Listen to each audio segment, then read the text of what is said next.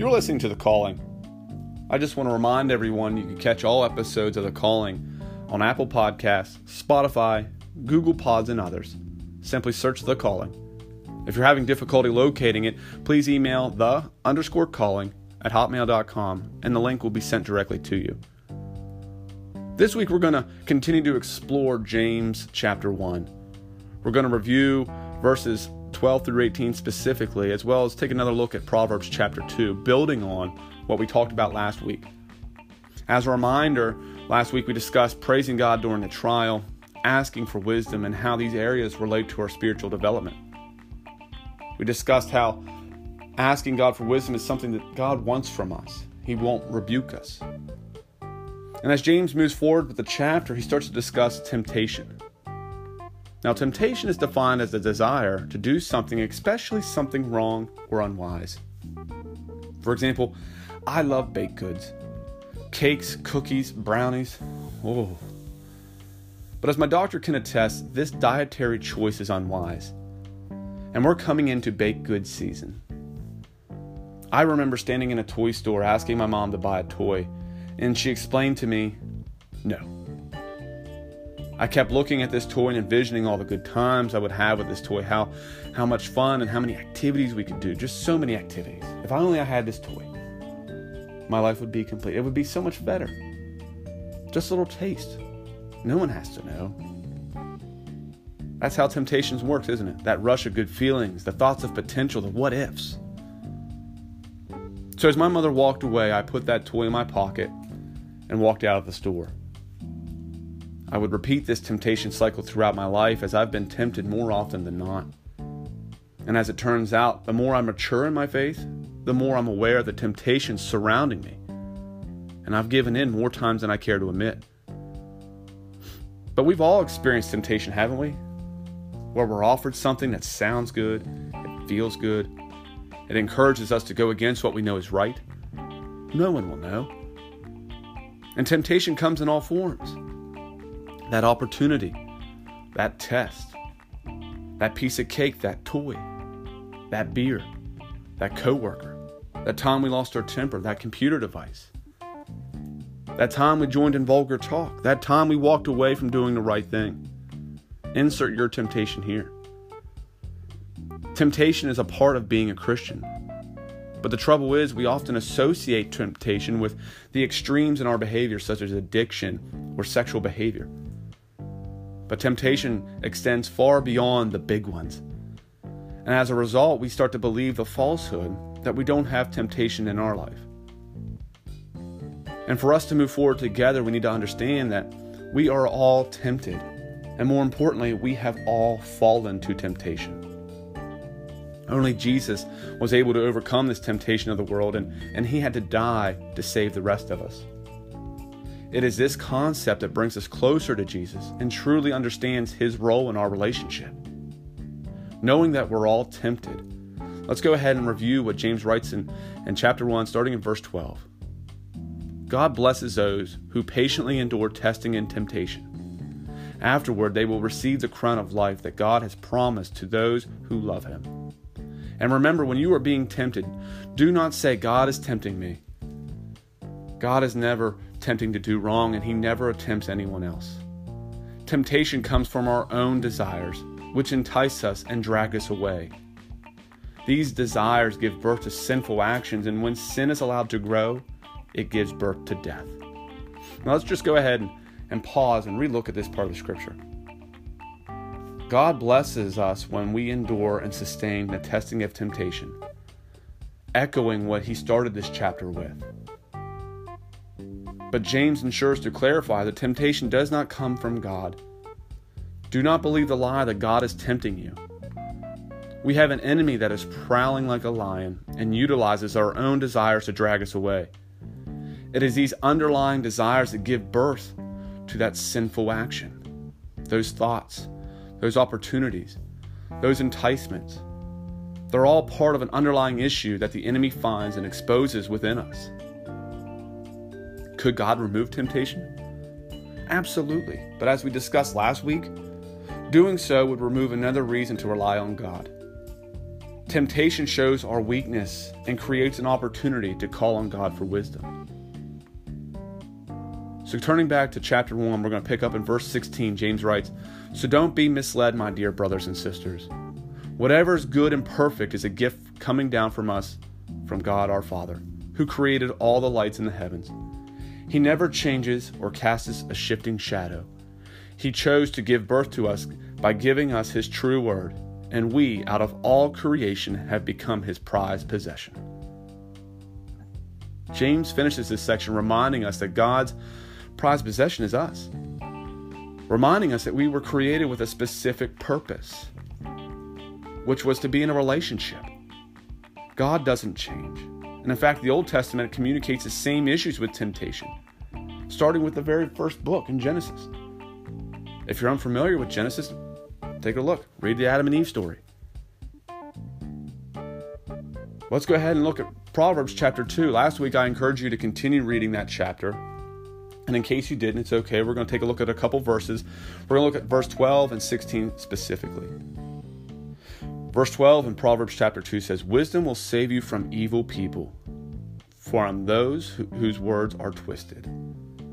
The author elaborates on this and kind of shows us that we need that wisdom to avoid the temptation of the evil words and the, and the actions that these people will lead us to.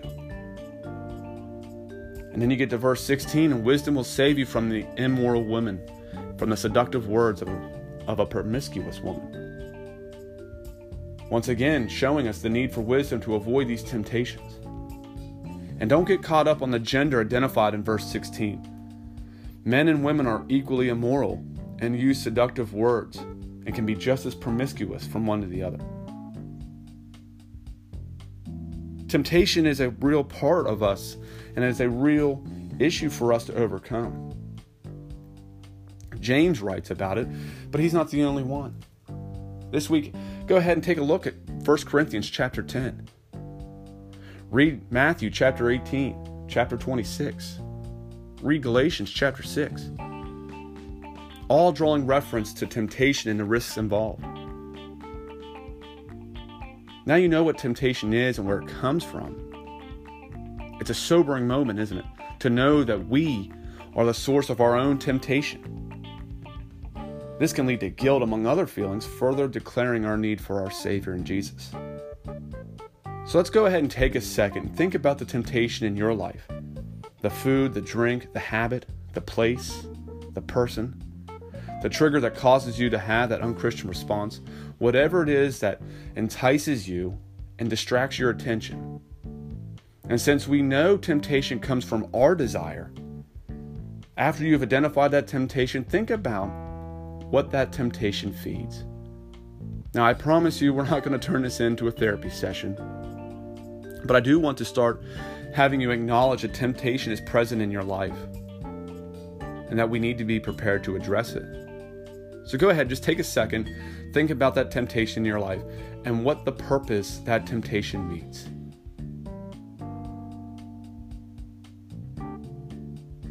Now, if you've, if you've done that, let's be real. That need that is being met through your temptation is a lie. It's false. It's fake. It's the junk food table that I shared weeks ago when we started to discuss spiritual development and you come to terms that this temptation is illusion, when you do this, it's an illusion of our happiness, you'll begin to turn to God at the moment temptation arrives and start to ask for wisdom. You'll start to grow and start to develop this. And God will lead you to the assistance you need to address this temptation in your life. He will encourage that conversation with your spouse, your doctor, your family, your friends, whoever. He'll help you address that inner desire that that temptation feeds. In other words, God will deliver you. How do we know? Because we know that our testing of our faith produces perseverance. It encourages and helps us grow. And God will reward us for this. We struggle with this concept because we've become so tolerant of our temptations. We don't like to feel bad about ourselves. I'm not asking you to. We're surrounded by influence that communicate it's okay to give in. It's okay to do this. It's okay to do that. Everybody else is doing it. Our church is becoming more understanding and accepting of these situations. So let's be clear it is not okay to sin, but you will be okay when you sin. I can say that boldly because we have a Savior in Jesus Christ. I gave in to temptation that moment I walked out of the store with a toy I didn't pay for. Turns out my mother knew what I had and, and what I had done. And she took me by the hand and led me back to the front of the store to the manager. Had me hand the toy over and apologize. The good thoughts were now replaced with, regret and remorse and embarrassment, completing that temptation rot- rotation, that temptation cycle. The good thoughts of enticing you when you give in are almost immediately followed by remorse and guilt after the action is taken and completed. You realize that, wait, I shouldn't have done that. I was wrong. Temptation has caused me to do all kinds of things that I'm not proud of, and just to be honest with you, downright ashamed of.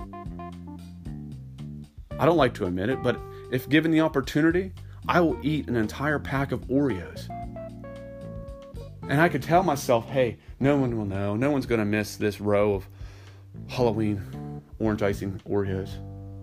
But when I'm done, I'm going to look at myself and be like, oh, why did I do that? I met that desire.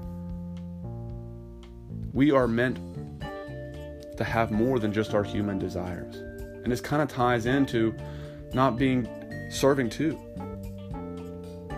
We're meant to turn to God. We were meant to have that relationship with Him. We're meant to be that dependent. That's who should be feeding us. And God and the enemy both know this. And now that we've been made aware that God doesn't tempt us to do wrong, that temptation comes from our own desire, which entice us and drag us away, and that these desires give birth to sinful actions, we can acknowledge faithfully that God will deliver us and God blesses us when we patiently endure this testing and temptation. So, as we move forward, I want you to pray this week for wisdom to identify your temptations and the strength to start to remove them. Move forward with complete faith in God and patience, knowing that you've already been saved from these transgressions. Pray remembering that God wants you to seek Him for guidance. Hold nothing back this week. It's time we start to unravel ourselves. Start to address those seeds of temptation, regardless of where they're at, whether they're just the initial thoughts or they're a full blown issue. But when you do this, don't allow yourself to get stuck looking back. Because when we start to repent, when we start to recognize I shouldn't be doing this, we start to feel these issues and we start to be told that we're wrong and, and we're not good enough now. It's easy to get caught up on the mistakes that we've made giving into temptation and start looking back. So if you take this serious, be prepared to repent, but be prepared to move forward. Because temptation is a part of our Christian walk. God is calling you to endure temptation. Will you answer?